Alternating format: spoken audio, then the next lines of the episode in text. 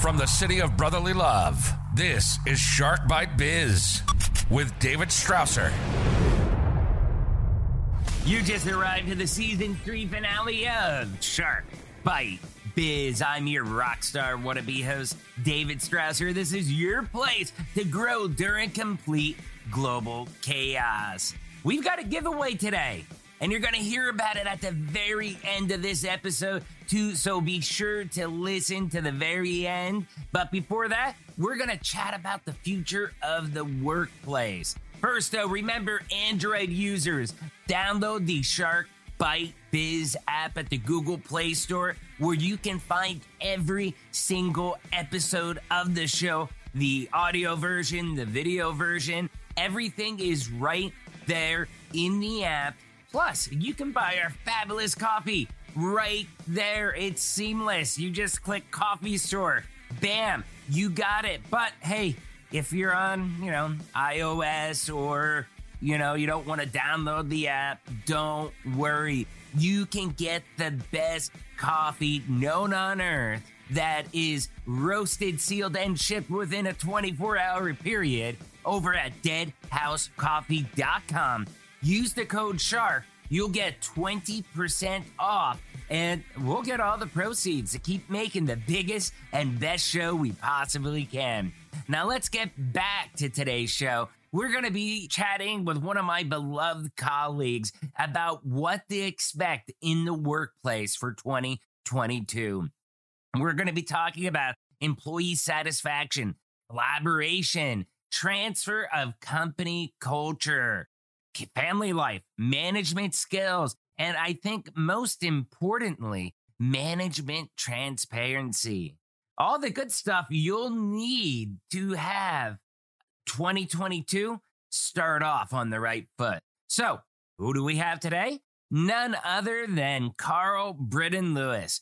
Carl currently serves as an ambassador for Vision 33. Vision 33 solves customer business challenges and delivers on the promise of technology.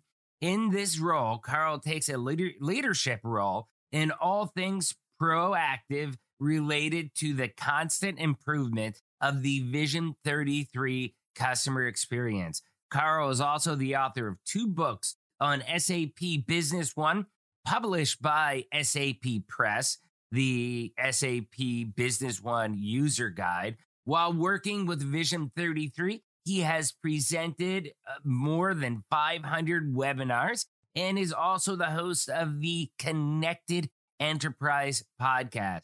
The latest edition of the SAP Business One user guide will be published and available for purchase in December of 2021. So, hey, without further delay, let's bring Carl right on in here. Business strategy. Carl, welcome to Shark Bite Biz. You, my friend, you just became Shark Bait. Thank you, David. So, for those of you that don't know or just totally skipped the intro and went right to the interview, uh, Carl has a podcast called the Connected uh, Enterprise Podcast. And I was just recently on his show. I hope it was a good experience for you, Carl. I think it was. I think it was. So, uh, we have a tradition on this show. Very first question Tell us, what do you do for a living? How did you get there? Okay. Tell us, you know, all the secret special stuff that basically makes Carl Carl. Well, thanks, David. It's great to be with you. Uh, I would say, uh, you know, what makes Carl Carl is, um, you know, I've got a very, a real varied past. Mm-hmm. Um, and so I've been a lot of places. I've had, uh, I think. Explain varied because varied could mean a lot of things. I've lived in Turkey. I've lived in uh, wow. Puerto Rico. Been to. Yep. I've been in every one of the fifty states through my life. Uh, worked in about ten of them, and uh, wow. uh, traveled. You know, for the last twenty five years, all over North America. So that's amazing. And you know, as you as you just said that, because uh, as all my listeners know, I just had back surgery, and I interviewed with Carl pre surgery. So pre surgery memory is a little foggy but that does ring a bell. I remember us talking about, I know I talked about travel on my side, but I remember you talking a lot about travel and how it has also impacted your growth, your experiences and just how you view things altogether. Absolutely. And on on top of that, you know, I uh, I really started out in life aiming to be a minister, which I did for about 20 years, but then I moved off into business. And uh, I've worked, you know, in not-for-profit businesses in the oil distributorship industry and in software now for the last 20 or so years. So it's given me a great perspective of different types of businesses and what they do and how they do it.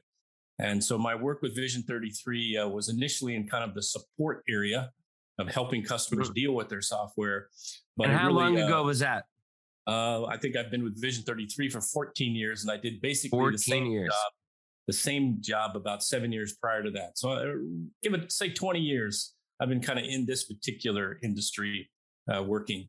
Um, and doing That's so amazing. along the way, along the way, I kind of became a um, you know, a customer advocate. And so they came up with this fancy title of ambassador along the way. So it's, uh, uh, and as we not, grow not, as a not company, just, not just ambassador, but it is the chief SAP Business One ambassador. I think that was my my buddy Alex is trying to get me a C level title without any C level responsibility. so that worked out great. yeah, and Alex, uh, he's referring to Alex Rooney, who has been on this show as well too. So I've got to ask. I mean, you do a couple things. You host a couple different shows as part of your uh, chief SAP Business One ambassador role.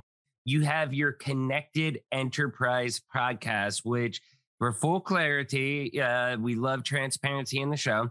Both Carl and I, everybody here that's watching, unless it's your first time, you know, my day job is with Vision 33, and I occasionally bring on uh, Vision 33 guests because they are some of the brightest minds and some of the best people I know, and they shouldn't be excluded from the podcast just because, you know, I work there. We're two separate entities.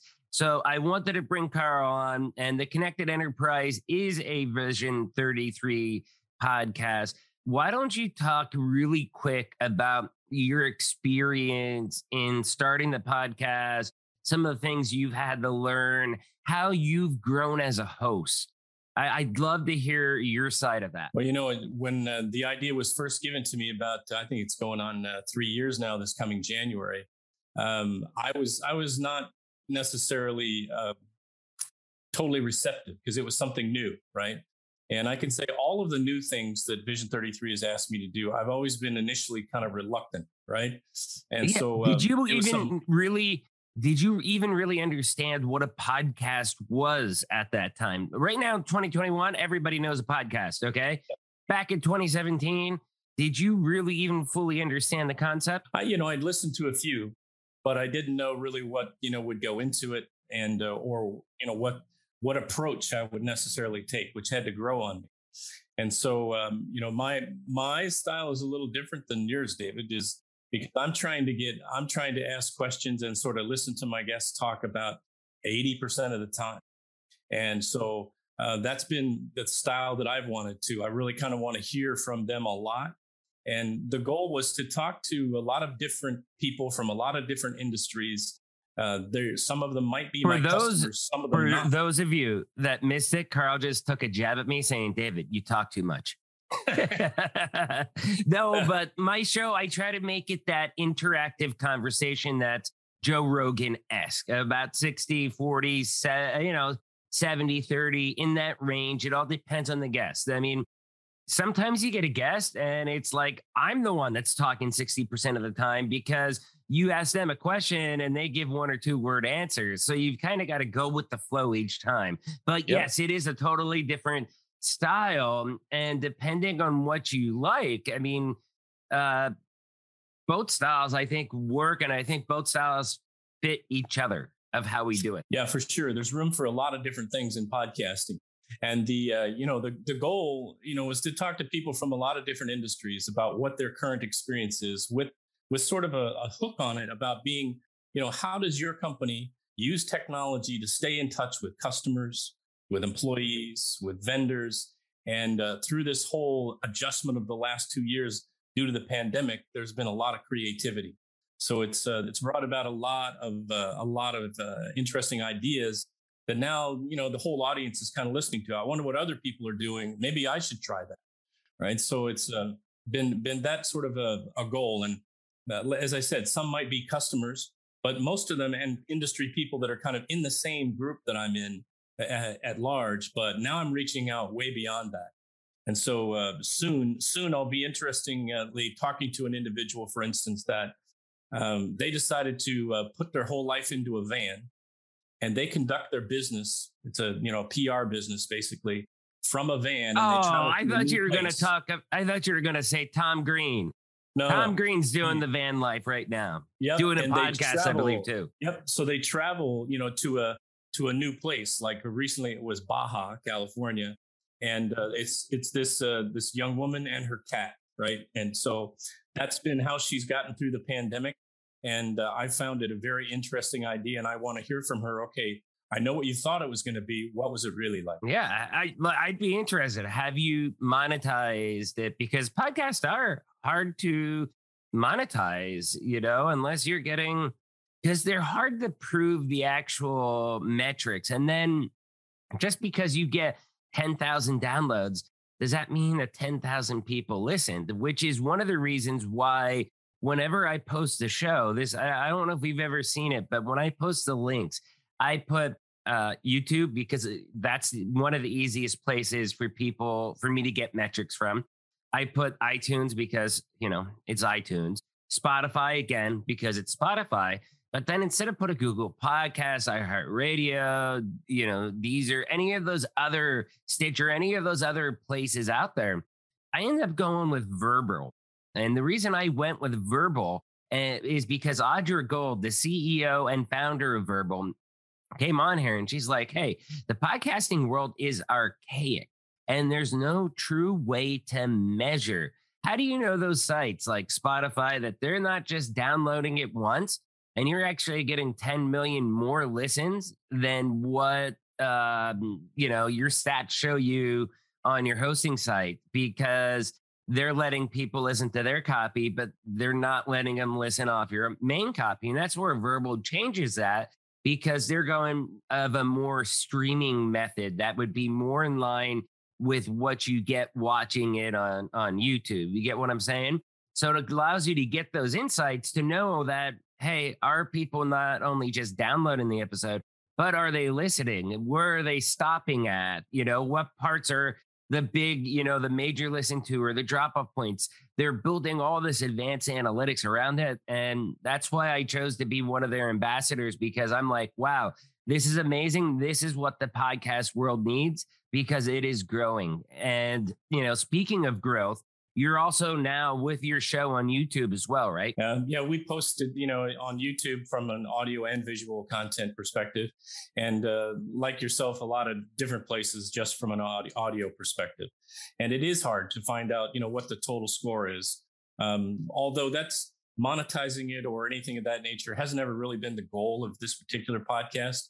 I would say because right, right. you know your, your podcast is from from Vision 33 from yep. from the business. I don't think they care uh, monetizing it as much as Sharkbite Biz is looking for sponsors uh, as right. much as Sharkbite Biz would because it does cost money to produce the podcast. I mean, yep. uh, especially I think at the quality that both your show, my show, that they're at. I mean, it it doesn't come cheap. No, there's a there's a whole group of people that support me in this, so I I just have to do what I do, and they take responsibility for all of the editing and the publication and those sorts of things and the scheduling. You know, of when it gets published. Uh, I, I, recruit my own guests and kind of keep them in yep. line.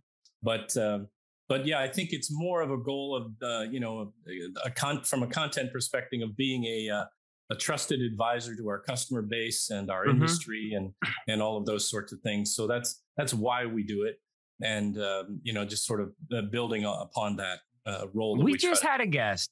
We just had a guest that his name is Jeffrey Hahn. He wrote the book Breaking Bad News. Anybody out there listening, if you didn't see that episode, check it out. It's amazing. It's about the PR world, bad news, what to do if one of your employees says something and they're trying to cancel you. He talks about all that good stuff with us. You can go to his uh, uh, his link, and on his link, you can actually get free copies of his book. But I think, uh, especially because he comes from the food industry, he'd be an amazing guest for your show, Carl. Yeah, I'll have to check it out. I have to check it out for sure. So I got two quick questions for you, and then I want to start talking about the future of work. Okay.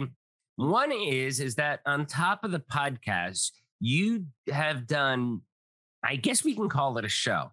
Now, back when you started it, you probably wouldn't really call it a show as much as, hey, I'm just doing a live chat.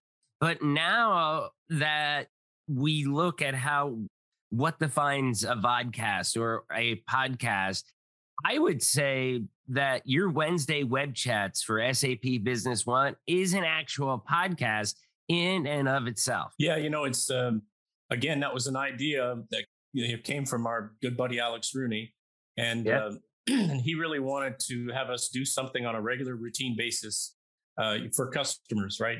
From a kind of an educational 30 minute thing every week. And so that's really what Wednesday web chat was all about. And so mm-hmm. I had to be a fairly, you know, I, I, know, I don't like calling myself an expert because that implies something that I don't want right. to take responsibility for. But to a certain, a certain level of expertise was required in order to do something, show something, demonstrate something of value mm-hmm. for that customer base. In those days, we probably had 150 customers, and now we have about a thousand. And so for, for yeah. many years, I did it every Wednesday. And to be honest with you, I got kind of tired of it after about five years. And so we cut it oh, back oh, wow. to every other week. But I, mm-hmm. there's probably approaching 600 episodes over the years that I've done. And so is it hard of, to find content with that many episodes? Well, sometimes it's repetitive, you know, because with software versions change. So you're right. introducing things like new features, new benefits. Um, but then you know it kind of morphed into other areas, right? Where you're you're talking about more visionary things and about you know a, a structure and um, you know as the cloud gets introduced or new in in memory databases, you're talking about principles and technology advancement. So it's uh, there's there's an overlap with the podcast itself to some degree, yep. uh, but um, I I never never have cameras on with Wednesday Web Chat. That's one of the uniquenesses right. about it. It's really, you know, we may have a demo, we may have a slide presentation. I typically have a guest. In the early days, I didn't have any guests. It was always right. just me.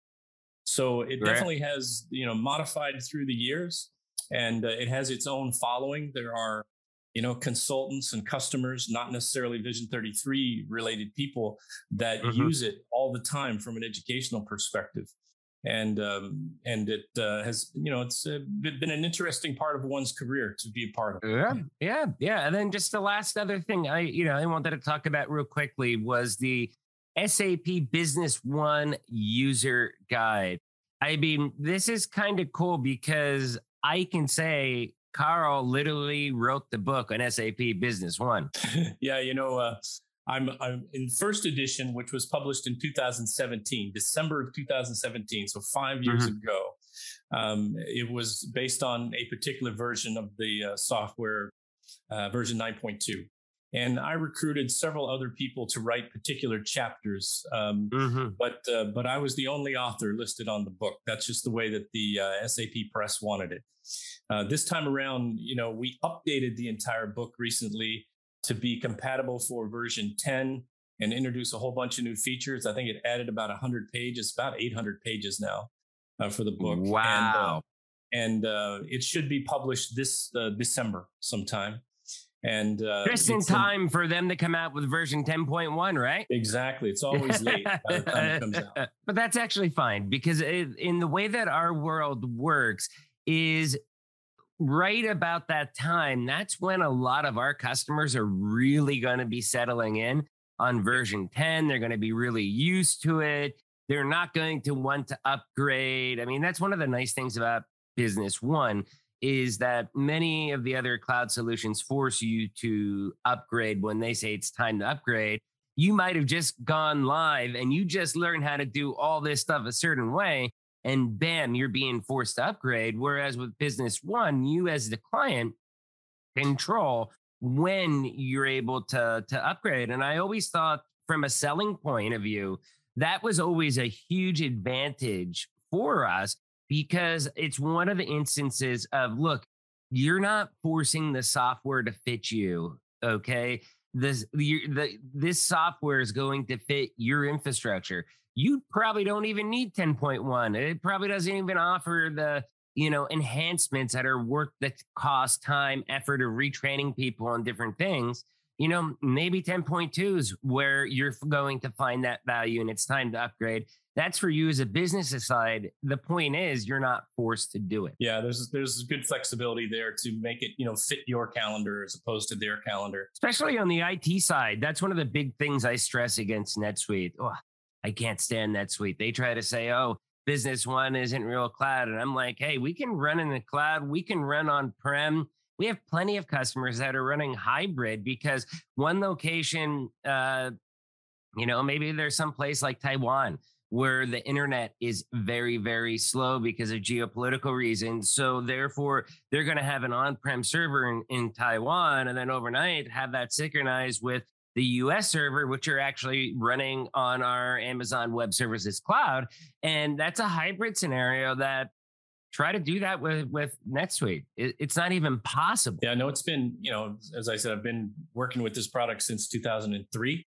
So mm-hmm. uh, it's um, there's I, I've forgotten a lot. Let's put it that way. yeah, yeah, yeah, yeah. Hey, there you go. There you go.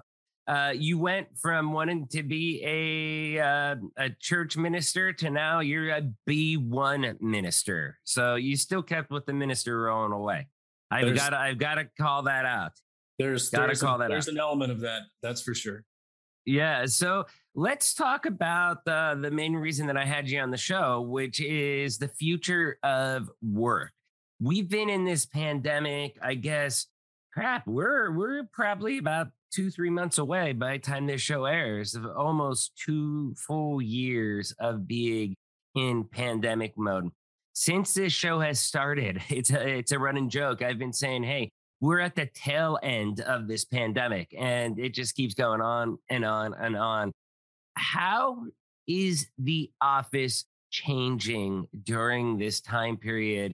And what changes are going to be permanent? Yeah, you know, that it, it's a, uh, that's a target that nobody's hit perfectly yet. But I'll tell you some things that I've discovered in recent interviews. Mm-hmm. A lot of people are, you know, um, closing uh, satellite offices and they're downsizing their head, headquarters offices. Right. As a part of that, they're also eliminating some some private offices, and some mm-hmm. large private offices are downsizing also. So wow. you know that that dream of the the corner office is probably right. not as relevant any longer as it used to be. Um, no, no, it, it, it's more. Give me the corner of my house. Yeah, I want the bay so, window. There's a good portion of people that will remain uh, remote going forward who didn't have that possibility previously. A lot of people will be in a hybrid mode. Mm-hmm. Um, the in, insides of offices are changing. So they're taking a lot of the space that they're reducing from private offices and turning it into things like auditoriums mm-hmm. and multiple meeting rooms um, wow. you know, that, that will fit whole departments and whole workplace audiences, like an auditorium, right? So that yeah. they can have uh, more periodic and more powerful get-togethers uh, on an infrequent basis, um, because they've kind of learned how to do that. It's been forced on them uh, from a virtual perspective, but they also see some power on that. Now, the, mm-hmm. the downside, which there's always an upside and a downside, right? Yeah. Is that some people feel that it's going to limit their ability to collaborate and uh, right and to sort of create things on the fly when they're not really with each other all the time. Uh, yeah, I think you know I'm a little older, a little older. He mm-hmm. says so. I really kind of like that, you know, management by walking around. I can tell you my my you know people that I have worked with and worked for um, love that feeling of I can just pop into your office, you know, and give you something to do or ask your opinion about something. And it's a much easier way. Um, I can tell you that uh, one of the guys instead of like sending an email to, that can be misinterpreted, and next thing you know, you're having a call with HR. Misinterpreted, or it's a lot easier to ignore me if you have to answer my virtual Teams call, right? Right, so, right, right. Um, you know, and so because I feel like sometimes some people that used to be available to me with just three steps across the hallway are now difficult to locate right in that sense. Yeah you know uh, one one other complaint to that same string of what you're saying is also to especially with younger workers that it's going to be harder for them to advance their careers. I've seen that on forbes i've seen it on hbr and I've tweeted back on both of those articles. I, I, have actually tweeted the actual writer, like, hey, you know, this is false fears. You know, if you really believe in that, or the, you know, they also brought in office politics dynamics, stuff like that, then it's like, do you really want to be working in a place like that, anyways? So yeah. I don't believe in it. I, I think there could be because nothing can replace a personal touch hmm. personal touch is critical. It is important. Like you were just saying, you need to have a certain degree of that. I think what needs to happen is there needs to be a measuring stick as far as how much virtual versus how much in together. I could tell you, and I've said this many times on our show, you know, the region that I manage, the Northeast region, has since day one, we've been a virtual team. We've always been virtual. We've spread out throughout the Northeast. And this mm. is pre pandemic. And we haven't had issues. I've had plenty of people that got promoted within the company to different roles. I have many people that got promoted within my region to management roles inside of my region. So it has not held them back. And that's where I think that it comes out of a false fear and ultimately, it comes down to the corporate culture of whether or not these are actually issues and challenges with working remotely or not. What's your take on yeah. that? That's a lot. Well, there. I think you know it. It is. A, it may be a, a, false fear to some degree, but there's also a lot of people, and this is a concern that many of my mm-hmm. friends in industry have. They're all seeing people moving in and out of their organizations at a more rapid pace than ever before. And part of it is, I think, the opportunity for advancement is seen as being elsewhere. Because mm-hmm. As you were just saying, David, when people are away from one another, they have a sense of isolation and I what's they don't know, they can't perceive, they can't see the next step up. And, and so that's where they often are I, moving I, out to get up. I have I, again, I have a rebuttal to that as well too. And that is we have an aging workforce, people that are probably, I'd say, within five, maybe 10 years max older than me. And I'm 38. So I'd say 50 younger, maybe 45 is the bridge. I don't know. It's somewhere between 45 and 50. They're used to jumping. Uh, that generation above them, they worked those jobs for 5, 10, 15, 20 plus years. They were used to, you know, being frowned upon. Oh, you worked at a job for a year and a half and then you left for someone else, you know. Whereas when you get, I think this again, the line somewhere between 45 and 50 is where the job jumping. Now, usually a year, I think, is still a little early. It's somewhere between uh, probably two to three years, I think, is the average time. And I think the pandemic has compressed it to where it's more 18 to 30 months on the time frame that someone's going to go to workplace do their job get their experience earn their money and then take a much higher paying job elsewhere. I think that's what is being missed in the discussion that job jumping has been a trend that has gone on throughout my old life my whole life and i'm an old millennial. You're on to the right number there which is about 18 months. In my own research that's really what it looks like to me is that you know a college graduate gets out of college uh, they join a company the company invests a lot in them brings them up to speed and many of them leave after 18 months to take what they learned to take it someplace else. And they mm-hmm. get more money by doing that than they would if they stayed and waited for a promotion. So uh, companies have and oftentimes oftentimes that jump is worth more than the promotion would have been anyways. Exactly. So companies uh, this is one of the issues. The companies in order to stop this sort of migration because hr recruitment is a real hassle right now right yes. so yes. in order to get people to stay so that you can reduce the load on your hr de- department you, have got to start um, finding what are the incentives that are going to keep our people in their chairs right? Keep mm-hmm. them doing what they're doing. uh, be sure we communicate what the opportunities are. And our HR departments have have a need to modify their practices in terms of the ways they help people move forward, right? right. And um, right. So that they uh, they give them a reason to stay. Also, I mm-hmm. think the way that you know uh, businesses treat employees who are working remotely. Um, there, there's a couple of issues here. Um, some employees, let's, let's face it, a lot of distribute dis, distribution businesses, uh, mm-hmm. manufacturing businesses have a class of employee that really has to stay working in the warehouse right. and can't can't get three days a week at home and two weeks in the office. How right. do you compensate those employees for not having the same amount of flexibility as other people do? You know, yeah, because they're yeah, moving that, around. They're moving around also, right? Um, so that's an, so issue. an that that that's a major issue right yeah. there. And you bring up a super valid point because there's those i don't know if you want to call them frontline workers uh, they were during the pandemic don't know if they're still considered that now not my place to decide but there were you know you have a lot whether it's the amazon warehouse workers or grocery store people that have to show up physically you know even grocery store managers i mean they don't have the luxury unless you're some VP or senior VP in that organization, you know, you don't have the luxury of being able to to work remote. So how does how is that compensated and is it compensated with with more incentives like like you know financial incentives stuff like that and how's that going to then affect the cost of goods as well too as they earn more because I am a fan of cheap goods.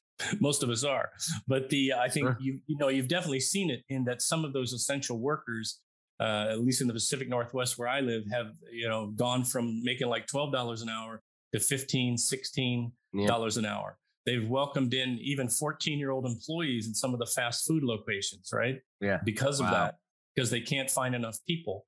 And mm-hmm. um, so uh, there is going to be a higher compensation requirement that inevitably is going to trickle downhill to all of us. Mm-hmm. Um, but you know what? A lot of us that have been ordering food in, you know, with a delivery charge are already yep. paying a lot more for it than we used to. And right, uh, right, right. Providers of those but, meals are actually making less than they used to because of the fees from the delivery services. So there's still a lot yeah. of adjustment that's going to come there.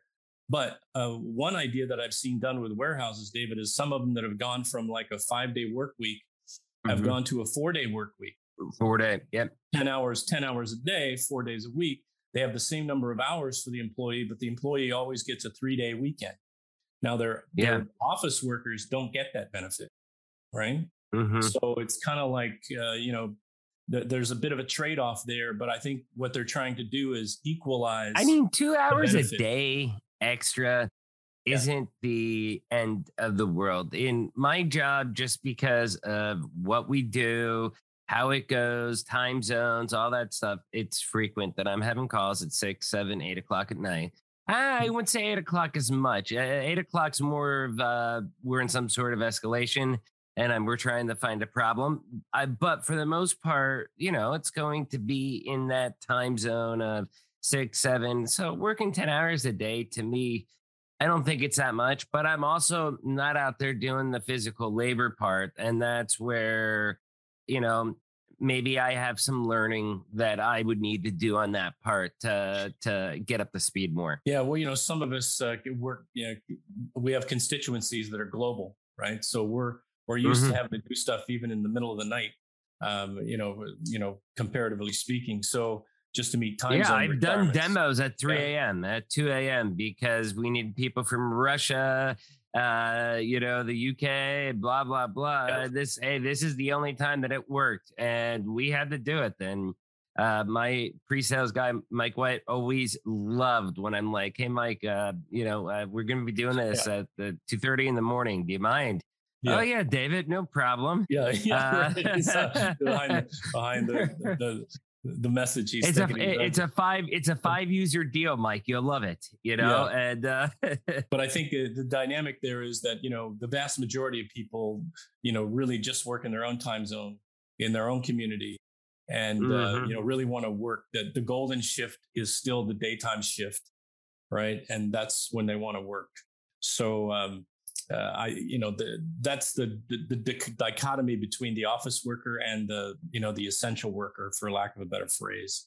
Yeah, and the yeah. the pandemic has definitely brought that into greater focus. So, how long do you think this pandemic paranoia will last? And, uh, you know, what do you think the ultimate impact on the office is going to be? Well, you know, there are some people that will um, and are already pushing for, you know, like I'm not paying attention to these mandates, I'm doing my own thing. Um, and but there's a whole nother class that are going to be reluctant to move back to the way it was. And so uh, whether that's and you see fear, that that that's actually backed yeah. up in survey after survey after yeah. survey. There is a huge percentage of people that uh, they're quitting if they're being told that they have to go back to the office full time.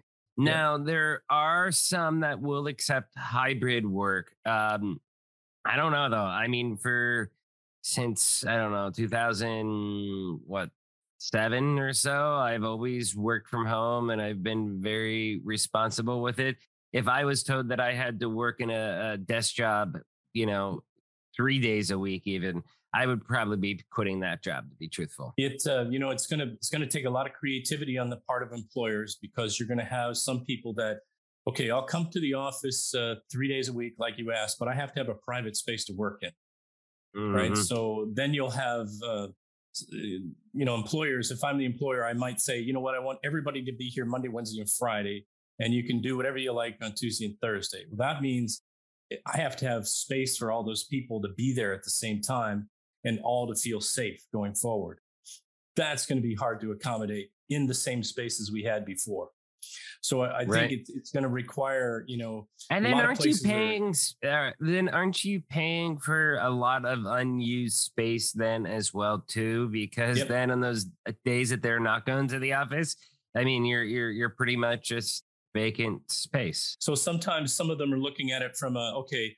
The uh, marketing department is always going to be here on uh, Mondays and Wednesdays and the uh, you know the uh, sales team is always going to be here on you know whatever day and whatever day so that they're they're taking advantage of the space in the office but then it's rotating right so you can spread mm-hmm. people out and what then what the companies are doing that are doing that is they've got a cleaning crew that comes in at the end of the day on monday and kind of wipes everything down cleans everything up before yeah. the sales department gets there on tuesday right yeah, so right. A lot more attention to you know cleanliness and the environment and oh, your, yeah. the private offices that used to have a lot of personal pictures on the wall are now more you know sterile pictures uh, right right, and right controlled by the company is controlled by the individual in the office and um, so my old offices were always full of paraphernalia that I'd gathered from 20 years of doing this. Uh, that wouldn't exist any longer, right? Um, right, yeah. because it's uh, it's a rotating desk environment. But yeah. hey, Carl, I've had fun you enjoyed this interview? Yeah, for sure, buddy. Oh, that's awesome. That's awesome. Uh, so the last question I got for you is where can people find your podcast? Okay. And how can people digitally stalk you? Well, they can definitely, um, uh, you know, find the podcast on YouTube on the Vision 33 channel, right? So okay. easy enough to locate that. And the um, finding me, my email address, right? So if you've got something that's kind of a professional uh, topic you want to discuss or my opinion on is just carl.lewis at vision33.com. And I'm easy to locate there. And I think it's uh, at Twitter. If you really want to find me there, it's at C- Carl B. Lewis, right? Carl B. Lewis. my handle. Carl yeah. loves tweets. I can tell. I, am I'm going to tweet you at this episode. I, I, I read them more than I send them. How's that? Same here. Same here. I probably read a lot more tweets than I actually send tweets. But hey, Carl, this has been great. Thank you so much for coming on to the show. I hope you had fun. And yeah. uh, I hope this helps the Connected Enterprise get a whole new uh, uh, a whole new audience through our show. And the same, David. Have a good day, buddy. Yep. Take Thank care. you. You too. Cheers. Bye. Wow, such an incredible chat with Carl, right? First, y'all know the routine. If you found this interview helpful, if it sparked those warm and fuzzies, do me a favor, hit that like button, smash that subscribe button. And if you really want to help us out, please share us out to your network. Everybody knows Shark Bite Biz is the greatest kept secret in the world of business. We achieve growth by you sharing us out to your friends. your colleagues, your family. Get us out there, LinkedIn, Facebook, Twitter, wherever you dwell on the interwebs. We are very grateful for your support. Now let's get back to our actual rock star guest, Carl. Future of the workplace is something I'm in the midst of actually finishing an article for Forbes.com with. So hearing Carl talk about it, being he's an expert about this, really hit home for me. Not only did he confirm my beliefs, but I was surprised just how aligned we were with our thinking about the future. We both do hold our own podcast and talk to a vast array of guests that are high profile CEO type individuals. So it sounds like Carl and myself are getting, you know, the same clues, the same cues, I guess you could say, too, off these business leaders as we kind of hear a lot of them say a lot of the same stuff. A, hybrid workplace is what the future is gearing up to be for now. Now, as many of my listeners know, I went to college late in life. When I went to college, they were preparing us for a digital transformation type world. But what they meant by that at that time was with working with global teams and your colleagues or clients that are across the globe. How can you effectively collaborate on a project with somebody that has an 18 hour time difference? There's going to be some give and take as far as when those meetings happen. And let's face it, back then, the, the digital collaboration tools were nowhere close to what they are today today we're finding ourselves in that exact situation that they prepared us for. But instead of having our localized team in the cubicles next to us, they are remote collaborators. You know, they're doing basically what we were trained to do during college, many of us at least, with working with people globally.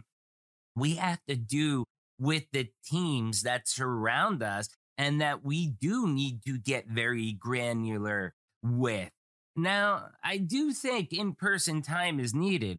You know, I, I, say warm and fuzzies each show. Like I just said it when I was saying about, hey, you know, if this episode gave you warm and fuzzies, subscribe to this channel. It's hard to give people warm and fuzzies about yourself if you don't have FaceTime with them. In person time is really critical to build a bond. Now, it, uh, it's critical to build a bond, but it's not impossible to build a bond by doing it remote. Simple things like having your camera on, even if they don't, so that they can see your authenticity so they can see that you're being genuine and that you're not rolling your eyes. Okay, when you speak, we'll go miles into the impressions that's forming in their minds about you. You can still build solid relationships digitally. Hey, overall, incredible stuff, Carl. Please make sure you check out the Connected Enterprise uh, podcast and also check out Carl's company, which happens to be my company too, vision33.com. We are great people, great experience, and you get to work with people like Carl, like me, who brightest of the bright to be able to help your business through your digital transformation. So, question of the day. Not really a question today. But it's going to be hey, the first three people to email me, David at sharkbitebiz.com, will get an absolutely free brand new Shark Bite Biz coffee tumbler plus a two pound bag of the coffee of your choice from deadhousecoffee.com. Remember, do you want to be on the show? If so, shoot out an email interviews at sharkbitebiz.com Please, if you're watching on YouTube, join the channel. You can become a baby shark for only $3 a month. And lastly, another plug. I know I just said it, but go to deadhousecoffee.com. Use code SHARK. Get 20% off your purchase. All the proceeds help us big the build the biggest, best show we possibly can. Happy holidays, and we'll see you all in season four. As you all know, I'm David Strausser. This is Shark Bite Biz, and we'll see you all next episode. Cheers.